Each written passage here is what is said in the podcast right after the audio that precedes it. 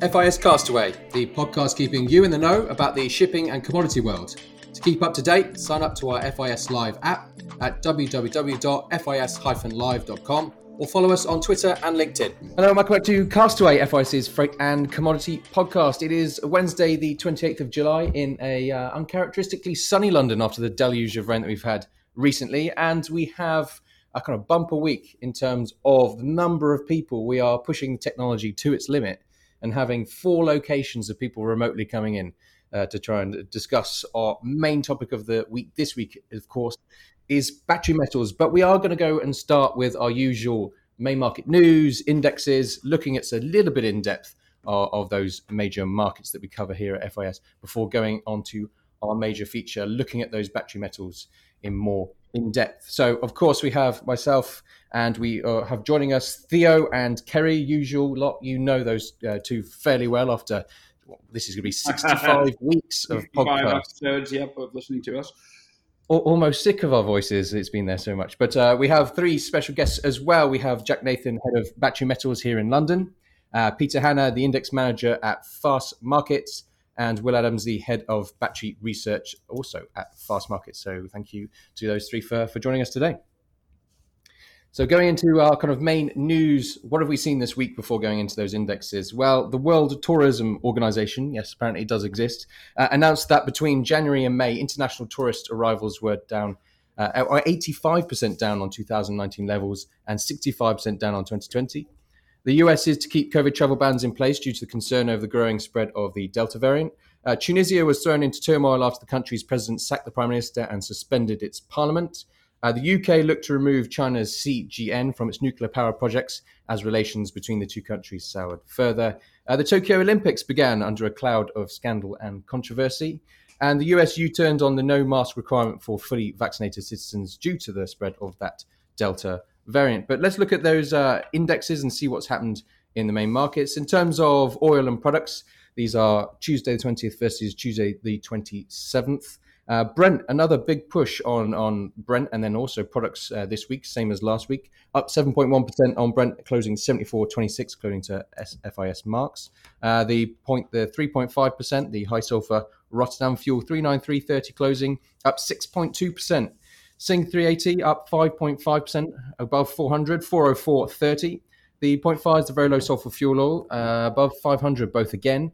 Uh, 507.39 up 5.1% on the ROT and the Sing up 4.5%, 525.89. And the high fives, marginal movements up 0.9% up on the ROT, 114, and Sing High 5 up 1.7% to 122. Uh, freight, Kerry, what are we seeing on those indexes there? Well, the Capesize 5 TC average finally seeing some positive action, uh, up $2,809 or 9.6% to 31,880. The Panamax 4 TC average, on the other hand, still drifting off. That's 29,868, down 1,196 or 3.8%. And Theo, what about the iron ore?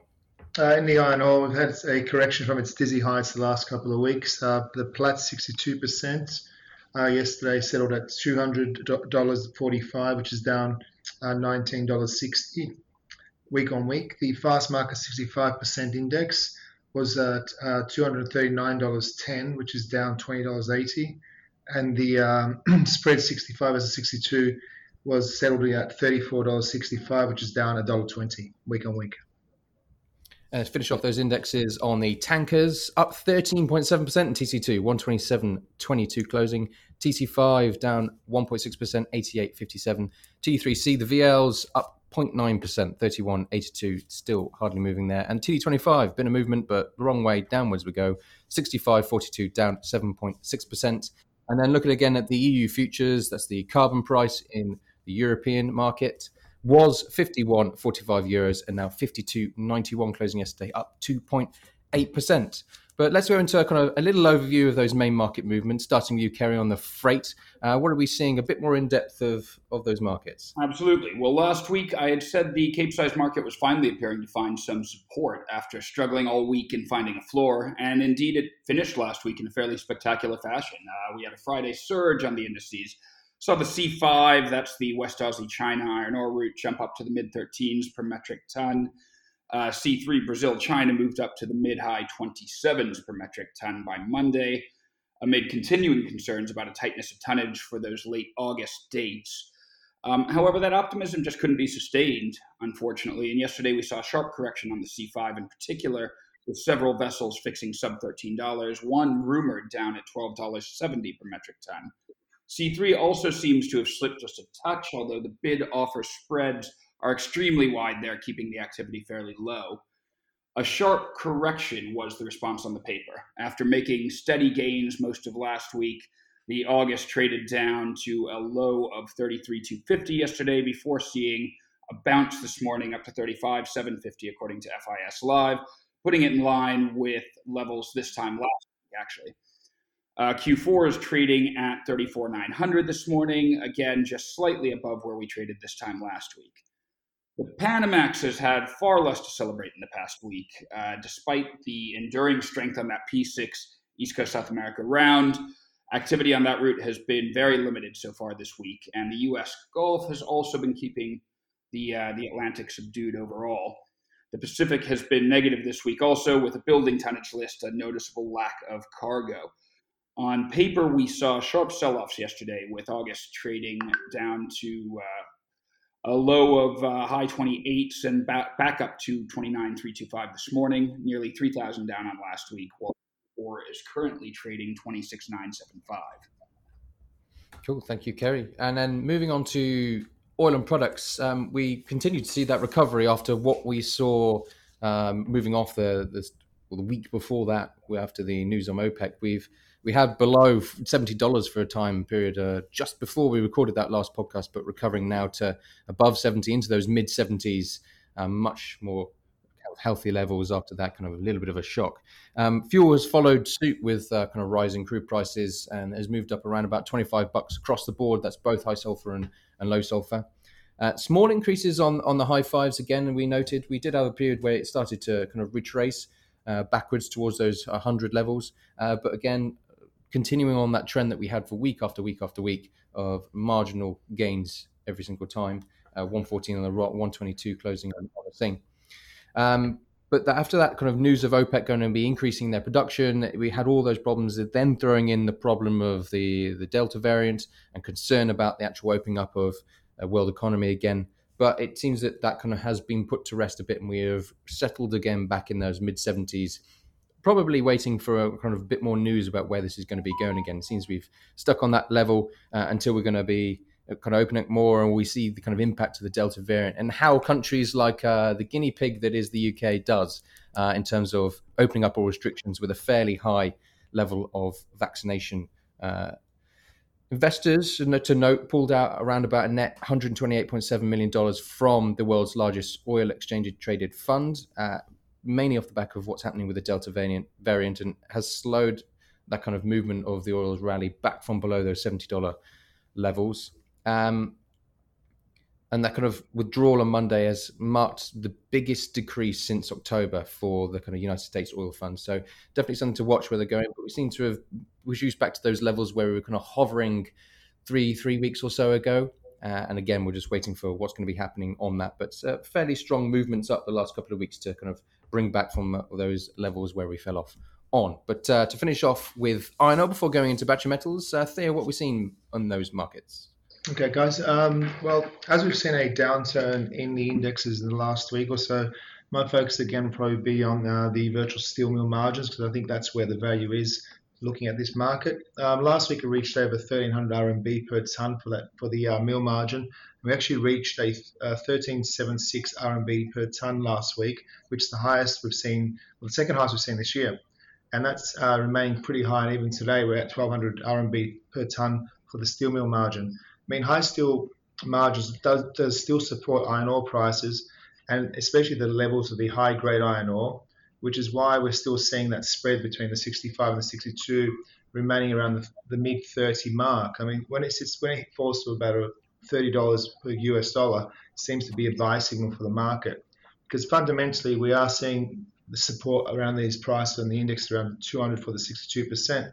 Because we have seen supply issues from some of the majors, like BHP has announced a maintenance period at Port Hedland, Vale's saying their new projects are going to experience delays. Anglo has decreased iron ore sales due to rail restrictions, and Rio Tinto continues to experience delays in their deliveries, as I've been mentioning in the last couple of weeks. So, as a result, the um, the iron ore arrivals into ports in China had decreased week on week. Um, so, taking a look at what remains for the rest of the year, it looks like China is serious about their steel production reductions, and they're saying that they want, they do not want a increase in steel production from the 2020 figures, and this would mean a slowdown in the mill production. But uh, that that in numbers would mean that China would be facing a potential 50 million tons of uh, steel cuts on production, which, if you do the numbers, would, would be about a $96 million decrease in demand for iron ore. This, although I still believe does not justify a decrease in the iron ore price, simply because the higher grade would mean higher quality um, coming out of the out of China's production. So maybe now continue looking at these iron ore, um, uh, sorry, these steel mill margins. Over a thousand dollars a ton is probably very justifiable and probably going to be here for quite a while. Cool, thank you, Theo. But of course, to move on to our main market of this week is looking at those battery metals and specifically probably more looking at the cobalt and lithium side. Um, probably touch on a couple of other metals going, but shamelessly, let's start with the FIS side and, and Jack. And I don't know if to kind of outline this is a fairly new market for FIS, fairly new market in financial markets, and something which we've been working on for a little while. Kind of what, where will we start and where are we in terms of, of broking that at the moment? Yeah, absolutely. Uh, this is a new market not only to us as a company, but also to the wider financial services markets. Um, this was really born out of a need for those in the battery metal supply chain to uh, hedge their um, exposure to price risk all along that chain, um, particularly because the components within that are subject to quite wild price swings, um, which have a real impact on the ability to forecast um, kind of long term. We partnered up with CME and Fastmarkets to really push and develop these markets and have been doing so since their inception, well, since Cobalt's inception back in December and more recently the uh, lithium. And Peter, to bring you into it, a, a, lot of these metals we have been talking about. There's all this chat about electric vehicles and the role in going into the kind of green green economy and changes. But specifically on this, what makes kind of lithium and the cobalt, the ones I guess we're going to be focusing on today, particularly interesting products? Yeah, sure. First off, thanks for thanks a lot for inviting us back on the podcast. Um, I really enjoyed talking with you guys about iron ore a few weeks ago, and yeah, buzzing now to talk some battery metals this time around. Um, but yeah, you're, you're quite right, Chris. Um, there are a lot of materials, a lot of metals um, associated with this great electrification trend. Um, but in the grand scheme of things, for a lot of these materials, like uh, things like copper, iron, aluminium, for example, their use in batteries for electric vehicles are only ever really going to make up a, a, very small percentage of their broader applications. Um, so when it comes to a market perspective, the growth of the lithium ion battery industry is much more game changing, though, for a few specific products, um, namely the, the eponymous lithium, of course, um, cobalt, also nickel, um, and you might add graphite there too. Um, you know, I don't want to oversimplify. All of those products also have you know many other uh, use cases and applications uh, existing before this uh, big EV uh, trend, but it is much more of a, a big chunk of their their overall demand uh, that will be going into to batteries. And I guess from a pricing perspective as well, um, other than nickel, which is already more established with the LME physical contract. Um, many of these markets are also less mature. They're undergoing uh, quite a rapid uh, development. We've seen things, as, as Jack just said, you know, with the launch of um, cash settled futures markets for cobalt and lithium being a good example of, of what's going on. Um, so for us, these two products, lithium and cobalt in particular, are really exciting markets to be watching evolve right now um, from a pricing and general kind of market infrastructure perspective. Yeah, Peter. I mean, one of the things that uh, struck me is that you know obviously the, the, the narrative here around this, as you say, um, it, whether or not it deserves to be, is almost entirely around the ESG story and the EV batteries. I mean, for those of us that did sort of wishy-washy arts and humanities degrees and uh, and uh, and are not engineers, does are, are you able to walk us through a little bit what the actual role of these different metals is in an EV battery? Yeah, absolutely. It's, it's probably a good kind of scene setter to, to start with that. Um, so the likes of lithium, cobalt, and, and nickel, um, these are what are called cathode materials. Um, an EV battery consists of a cathode that is made from some combination of lithium and other metals like nickel, manganese, and cobalt. In the case of what they call the NCM cathode, um, there's a lot of three-letter acronyms in, in this industry, by the way. Um, uh, an NCM cathode can then contain different proportions of those metals based on the configuration. So, um, for example, a 622 cathode would be six parts nickel, two parts manganese, and two parts cobalt. Um, an 811 would be eight parts nickel, one part manganese, one part cobalt. The lithium is kind of implied there. Um, another major cathode chemistry is lithium iron phosphate, um, LFP, and a third major one would be NCA, nickel, cobalt, aluminium. It's worth mentioning as well, maybe we'll get into this a little bit later, um, that understanding the trends in adoption of these different uh, cathode chemistries and configurations something really important when it comes to analyzing the current and future market dynamics of many of these battery raw materials. But alongside the cathode, that's where you know most of these raw materials we're talking about. The EV battery also has an anode, which is mainly made from graphite. Um, it's got an electrolyte, which is a li- liquid solution, also containing some lithium, um, and then a polymer separator. separator. And as you as you charge and discharge your electric vehicle, lithium ions, which are basically positively charged lithium atoms, are basically moving um, to and from the anode and the cathode, and that is the process that results in the storing and then releasing of electricity and makes your car go along. Okay. And, and Will, um, do you want to just bring you in here, talk about a bit more on those first two points? Anything there to, to add before we move on to the specific contract? Yeah, sure. Thank you. Um, yeah, I think the really important um, point to, to understand is that you know the battery raw materials are moving from relatively small markets into major markets, and we're going to see exceptional, strong sort of uh, year after year high compound average growth rates, and I think that's going to be, um, you know, that's that's going to be driven by electric demand for electric vehicles, and as electric vehicles become more mainstream. But I think the other area to watch out for, and not to underestimate, is the sort of the demand that we're going to see for batteries uh, in energy storage as well. So as we as the world moves towards more and more renewable energy, um, whether it be solar or wind, we are going to need more um, energy storage to go hand in hand with that. Um, and I think the you know the whole of this rapid growth um, is going to be it's going to be a real challenge um, for the for the production side uh, to keep up. So yeah, some very exciting times ahead. Uh, and we've just seen, you know, in the last year or so, how fast things have started to uh, recover, especially on some of the prices as well. So we'll have a couple of people who will be now listening to this going, hmm, I, I, kind of understand the chemistry. I'm bringing out my A level chemistry to understand a little bit what's going on. And I know I'm going to be exposed to this. What specifically has been launched in terms of the, the contract, Peter? Uh, what is out there that people can currently trade? Sure, yeah. So um, there's been developments on both uh, lithium and cobalt in, in terms of new contracts. Um, eh, the the in, on the lithium side, um, we've seen the CME launch a lithium hydroxide contract in May this year. Um, the LME launched one um, just a week and a half ago, um, but they have been working with the, the industry on its development for a good couple of years before that. Um, both of those contracts uh, for lithium cash settle against the Fastmarkets CIF uh, China, Japan, Korea hydroxide price. The CME one has seen some initial trade, the LME one not quite yet, um, but it's, it's still very you know, super early days for, for both of these.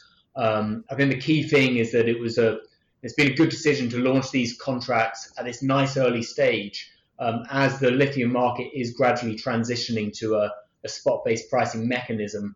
And the, the provision of these venues and tools for risk management really help uh, to, to facilitate that evolution. Well, exactly. And, and I think, especially when you consider what we've seen happen so far on those cobalt volumes, right? Because as, as Jack has mentioned, you know, those cobalt volumes have been pretty spectacular.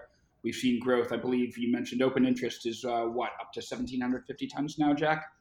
That's correct. Yeah, we blasted through the thousand ton open interest um, relatively quickly, and then up into the high teens. Um, we've been around the 1700, just oh yeah, 1750 uh, open interest for a couple of weeks now. Um, prices got fairly toppy, um, so we've seen the liquidity dry up a touch as it stands.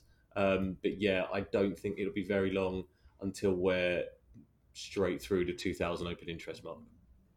Yeah, sorry guys, I forgot to uh, to mention the cobalt contracts there. So that's um yeah, Jack said you know going the right direction in terms of open interest. I think that 1750 uh, tons of open interest corresponds to something like 100, uh, 100 million dollars of notional value.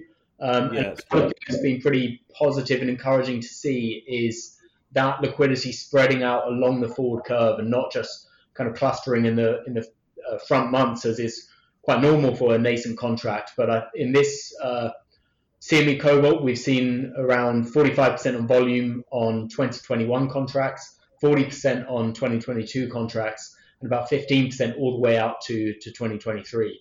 Yeah, absolutely. Um, it's positive that the interest runs that far along the forward curve. Uh, we're also starting to see more interest picking up on the front end, um, which is good for some market participants that are quite keen to have an, active, uh, an, an active spot month um, easier to chop in and out of.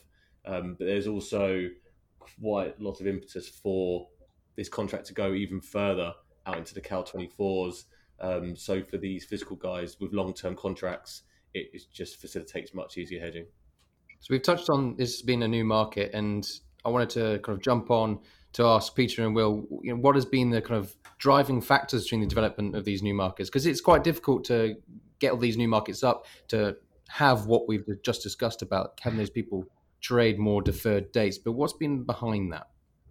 So it's it's really down to the extremely rapid demand growth trajectory of these markets that is tied to the um, the the EV and energy storage trend. Um, that's, that's shaken up these markets, led to much larger and more dynamic um, supply and demand swings, more volatile prices, and and therefore uh, need for market-based pricing mechanisms, and then corresponding tools for for risk management. But Will, um, I think you're probably the, the better person to really break down the supply demand picture a bit and, and outline some of the numbers involved and, and the you know, what's dri- driven the need for, for this market to develop in the way it has.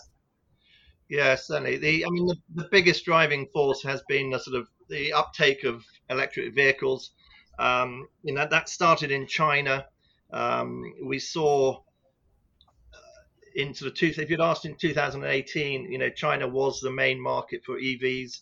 Um, we then saw, as a response to sort of the COVID and the government's incentives um, to restart the economies after the sort of the COVID hit last year, we saw a very strong uh, emergence of the EV market in Europe. Um, so in 2019, uh, Europe um, saw sort of half a million EVs sold. Um, already in the first half of this year, we've seen sort of 900,000. Uh, so that's moved up to 900,000. Um, and in China, we've seen in the first half of this year, we've seen sort of one, uh, 1.2 million EVs uh, sold, uh, and that's almost um, matching the number sold of the whole of last year. And I think you know back in 2019, as I said, the European market was about half a million uh, EVs. China at that time was about 1.2 million. So the fact that Europe now is sort of 900,000 compared with uh, in the first half compared with 1.2 just shows how fast Europe has picked up. And we've also now with um, U.S. President Biden uh, at the helm, um, that is that has changed the sort of the outlook for the uh, the U.S. market and their uptake of EVs. So I think from if you again if you sort of if we'd been looking at it in 2018, we'd have really seen it as sort of one engine of growth, that being China, um, we now have Europe, and um, we think sort of the US will gather pace as well. So, you know, we've got a very strong demand outlook, uh, which is really accelerating. And I think that's going to, you know, continue to surprise us on the upside. And this, as I mentioned sort of earlier, this rapid growth, um, the whole supply chain is going to have to um, um, grow fast as well. And having uh, a transparent price and a, the facility to be able to uh, manage that risk is going to be very important. It will enable sort of the middle parts of the supply chain to do their job of sort of making cathode material or making batteries without having to worry about the sort of the, the inherent price risk. If they can if they can hedge their risk, then um, that will help facilitate the, the move forward. Absolutely, absolutely, and I think you know what we see from our end as well is uh, is just a huge amount of interest in the narrative around this. Obviously, the narrative this year around everything ESG has attracted a vast amount of investment, but we see a number of financial players, for example, looking at this as well, saying, "Look, this is going to be a very interesting market to be involved in." Yeah, absolutely. Um, I agree. I think a lot of um, participants in the market look at cobalt and lithium, and to some extent nickel as well, um, as a proxy for getting long the EV story as a package, um, which is something we're starting to see more and more of. And then to harken this back to uh, a shameless self plug as well, we had your colleagues, uh, your colleague uh, Charlotte Radford on our podcast in uh, February 21, if you can remember far, back that far. And anyone wanted to uh, have an initial podcast uh, specifically on on Cobalt can dive back into the back catalogs of the podcast and and see and listen to that one. But um, Will, I don't know if you want to kind of give us a bit of a an outline of what's happened in terms of price movements since we had that podcast on kind of February 21, and and I guess a little bit perhaps of where we're seeing things looking looking forward. Yeah, sure. Um, so on on the cobalt, if we're looking at sort of uh, the standard grade metal price, we started the year at around sort of fifteen fifty sort of dollars. Um, we've that sorry fifteen fifty dollars, fifteen fifty dollars per pound, um, and now we're sort of trading up at around the sort of the twenty four and a half dollars per pound. Um, and in recent uh, it slowed down in sort of April time uh, and started to consolidate a little bit. And I think what we'd seen earlier on in the year was a lot of sort of restocking, uh, sort of driving that price higher. Uh, we've then seen a period of um, sort of destocking, uh, but now we've started to see sort of uh, prices sort of move move up again in recent weeks. Uh, and I think that is, you know, there are a number of reasons for that. One is, that, you know, you de- you can only destock for so long, um, and then you need to come, the consumers need to come back. But I think there are also con- continuing concerns um, about uh, the supply coming out of southern Africa. So 70% of cobalt is produced in the Democratic Republic of the Congo, um, and it has to be shipped through South Africa um, before it sort of heads uh, towards uh, China. So, uh, one, the, you know, the new variant of COVID, the Delta variant, does seem to be having a bigger impact on some of the areas that sort of managed to not be too affected in the sort of the first couple of waves. Um, so there is a concern that that could affect the DR, um, actual mining in the DRC. Um, what we saw last year on the supply side was mining wasn't really affected, but the um, the shipments of cobalt were affected.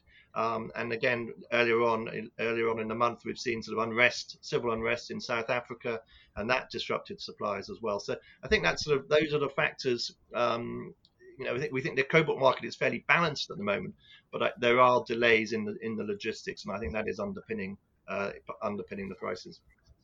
Um, for, and if we're looking at lithium, similar sort of story. Um, we saw probably just need to go back to 2016, 2018 when um, we had very high prices in 2000, during that period. Certainly in 2018, we saw a lot of new supply come on stream in South Africa, sorry, in, in Australia.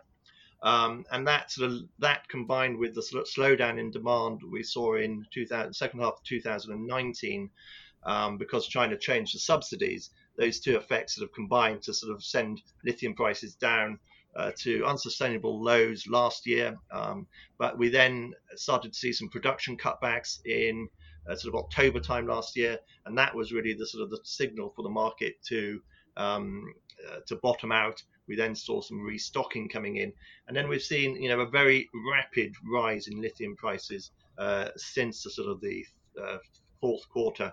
First of all, we saw that in the carbonate in carbonate price in China, and then uh, later on uh, this year we've seen it in the sort of the um, the CIF China, Japan, Korea market as well. So for um, so year to date changes, we've seen lithium carbonate prices up 78% in China. Um, we've seen hydroxide prices in China up 100, about 107%. And in the CIF market, we've seen carbonate up 125% and hydroxide up about 72%. And I think one of the really in, interesting things is the sort of the dynamics of the market. Um, a lot of the Chinese market has relied on the spot market, um, whereas the CIF market has tended to be on sort of longer term contracts. So one of the things we've seen is the um, the the because of the Chinese market has relied on the CIF on the spot market, um, and the CIF market on long-term contracts. Uh, a lot of the capacity was tied up and sold on long-term contracts from China to into sort of Korea and Japan, and that led to a shortage in the um, Chinese spot market, and that's why we've seen such sharp rises of 125% for hydroxide in China. So some yes, yeah, some, really powerful moves, um, but we have prices do seem to have sort of slowed down a little bit on lithium. Um, again, we think that's as the market starts to destock? Well, it might just be worth uh, breaking down a little bit for, for the podcast listeners, kind of, first of all, how lithium's priced, how those kind of pricing practices are changing, and then also um, uh, the kind of differences between uh, the market dynamics of, of carbon and hydroxide. So I, I, just want to kind of give a bit of background explanation uh, around uh, the way lithium pricing is a is a pretty rapidly evolving picture. Um, you know, first off, it's, it's worth appreciating that lithium is a very complex, complicated market. Traded lithium comes in various different compounds. Uh, the most significant for the battery industry being carbonate and hydroxide. And then within those, you've got different grades. Um, the most high level distinction is between battery grade and technical and industrial grade. But even within the battery grade segment, there's various um, you know variations in chemistry, even at a trace level that can Im- impact performance and, and hence price. Um, and for all these reasons, lithium has tended to be regarded as more of a specialty chemical uh, historically than a, than a true commodity.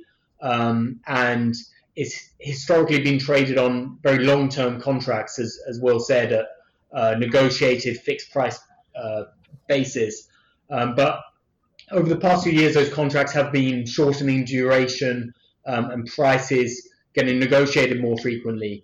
Um, and it's what we're seeing now is increasingly as the market evolves, despite its inherent challenges, um, this kind of spot prices that are being assessed by PRAs like Fastmarkets um, are becoming more regularly adopted as the settlement basis for physical contracts.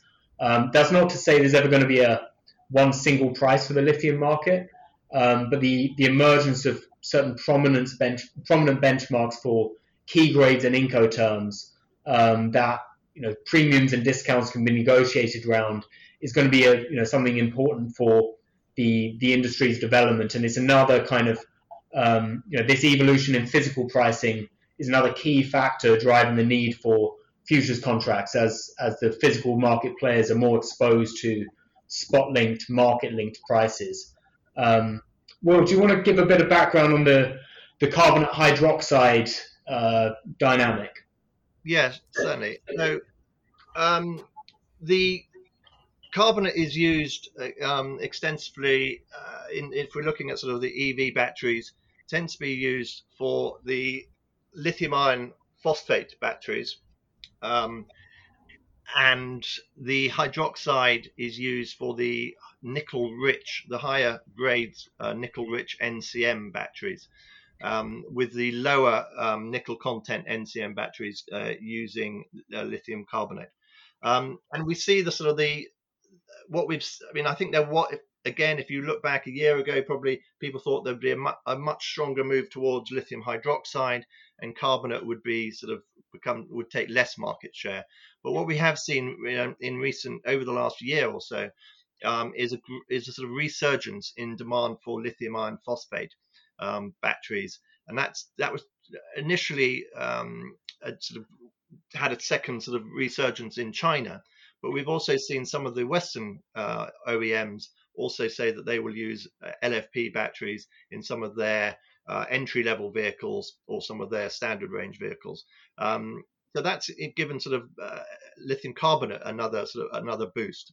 Um, but we then we tend to think that um, NCM, the high nickel NCM batteries, uh, will continue to be, uh, you know, grow market share um, later on as people uh, want the high energy density. So the more nickel there is in a battery, the higher the energy density, um, and that's why we're seeing sort of the the move from NCM 111 up to 811 um, with, as Peter mentioned earlier on, so higher nickel, less cobalt, and less manganese. And cobalt plays a very important part in the battery, though, because it helps to um, keep the battery uh, stable, uh, and that's uh, that's an important factor. And that's why we do that's think quite that's quite useful. Yeah, given um, given some of the incidents we've seen um, with uh, with fiery exploding cars and whatnot. So yeah, that's right. And I think you know the so the 811 batteries um, are you know they, they although they have the higher energy density, they are uh, they need more complicated battery management systems uh, to keep them safe. Um, so we do think cobalt is going to remain an important part, even though some of the um, OEMs are, are, talking about getting rid of cobalt from the battery. Um, we still think that the cobalt will remain an important part of the uh, of, for the batteries for um, uh, EVs and for energy storage systems. But picking up on that point, Will, um, looking forwards, you've to be the uh, bringer of doomsday news articles of random things that you've seen thrown through on uh, on LinkedIn. We're looking at the kind of future of these metals, and with the exponential growth of EV, the push towards green products, and uh, some of these people, uh, you're saying these companies moving perhaps away from cobalt as a somewhat politically sensitive commodity what does that kind of outlook look like for all these battery metals and the, the ability for actually to, to have enough to, to, to match all this demand to, to get us to that stage where we can all drive electric cars? Yeah, I mean this is a big a big topic and it's it's moving all the time it's it's dynamic. Um, you know there are concerns that they're not going to be enough lithium. There's no shortage of lithium, but there are concerns that there won't be enough lithium um, available in a sort of timely manner. Um, and I think that you know the downturn we saw in prices in 2019 and 20 certainly put on hold a lot of the investment in the sort of the upstream part of the supply chain. But we are seeing more and more investment now coming into that part of the supply chain, and we need to see a lot more as well. But there are the projects there when we can, I mean, we think we'll you know be needing probably uh, just over one so 1.1 million tons of um, lithium uh, carbonate equivalent by 2025 we can see where those sort of that amount of lithium can come from, um, but it will need a lot of investment and a lot of sort of final investment decisions to be made. Um, you know, going I mean now and going forward. So, um, and then you know, but we're not just talking about 2025. The whole of this evolution is we've got decades of growth. So as I said at the start, it's going to take, um, it's going to be a real challenge for the supply chain to keep on top of this. Um, but we think, you know, we think there it is possible that there will be, you know, a, enough lithium, but we do think the market will uh, predominantly be tight. Um, and you know, at the moment we've got lithium prices where they are above the incentive price, so there's every good reason uh, for investment to come in. And now that we have sort of um, the risk management potential as well, that should also help um, get the investment into the upstream part of the supply chain. Um, for cobalt, you know, I think one of the people are concerned about cobalt um, that the you know, and the message that sort of the OEMs are giving to the to the producers by saying you know we're going to get rid of cobalt, you know, it doesn't help the sort of the the the miners um, make that decision of whether to invest in, in new capacity. But they are making that they are making those investments, uh, and I think we'll get to the state. One of the really important things, and you know, and de- that will de-risk the cobalt supply chain. But we are looking sort of further forward. Is that you should? I think we should look at cobalt. Ill that it will become a very much circular economy. The batteries at the end of their life will be recycled, and we'll get to the stage in cobalt like we are in, in lead acid batteries which is you know again it's a it's a product that people don't like. They don't like lead, but in it, it's such a good product for for the lead acid batteries, and it's it's you know 99% recycled in Europe and places. And I think we will get to that sort of stage in cobalt as well. So longer term, the more that as this market grows, there will be it'll be less dependent on places like the DRC, and you know the, the cobalt from the batteries in Europe will stay and they'll be recycled. Same in the US and same everywhere in the world. So I think it's just we're sort of going through this sort of phase, and we've got to get the cobalt to get up to the, the stage where we have enough cobalt for the batteries, and then it'll be quite a good circular economy. And just one other point on the nickel, um, you know, we're talking about, you know, how can investors get involved in it? It's really interesting. If you go back a few years, nickel's had some really strong rallies, and a lot of those have been driven by this sort of whole battery, uh, lithium-ion battery idea. Um, and because it was the only metal that could really be traded on an exchange. Um, so I think we will see more investment coming into into lithium and cobalt from the investment side through the exchanges as well. No, a really exciting future to look forward to for, for all these products, and it's going to take several other podcasts of us over the next year or so to uh, keep track of all the changing environment uh, going forward with uh, you know a metal which, in essence, these are going to be ones which uh, could save the planet. Ironically, after some of the the, the mining, digging out the planet to save the planet. But bringing this back to to trading and uh, kind of last few points from from Jack before we finish for this week. This is something which we've developed at FIS and got loads of participants in, and there's loads of opportunities here for them, isn't there, to trade this? Yeah, absolutely. Uh, we've been working really, really hard on deepening and diversifying um, our client pool here, um, and this product still very much in its infancy is no longer just for pure hedging. Um, the physical side for these guys hedging their LTCs, we now have spec money moving in to Cobalt. Um, people that love the EV story, sustainability, very bullish on the whole suite. Um, as I touched on earlier, these guys coming in, getting along the contract, using it as a proxy. Um, the more we have of that, the quicker this market is going to mature. Exactly. Exactly. And I think that we could probably talk about this all day, and I probably prefer that than doing any other work that I have left to do today. But um, as we come up to uh, a fairly decent chunk of a podcast, uh, I think we're going to have to call it an end for this week. But uh, definitely very keen to have Peter and you will back to talk again about these these products. Uh, but very much uh, a big thank you for, from us for coming back on again, and uh, hopefully you'll become regular participants on the podcast. But thank you again. And Theo and Kerry, our usual participants, thank you for bringing in your, your wisdom. Although briefer on our main products, we have to be back to longer form And of course, to uh, Jack, our head of batch metals here. And if anyone wants any more information specifically on the, on the trading element of it, then you can do get in touch uh, with him, Jack N at freightinvestor.com. And anything specifically questions on the index and, and pricing mechanisms, then of course, do get in touch with Peter and Will. But uh, just a big thank you to everyone again for me and to everyone listening. Hopefully, see you again next week.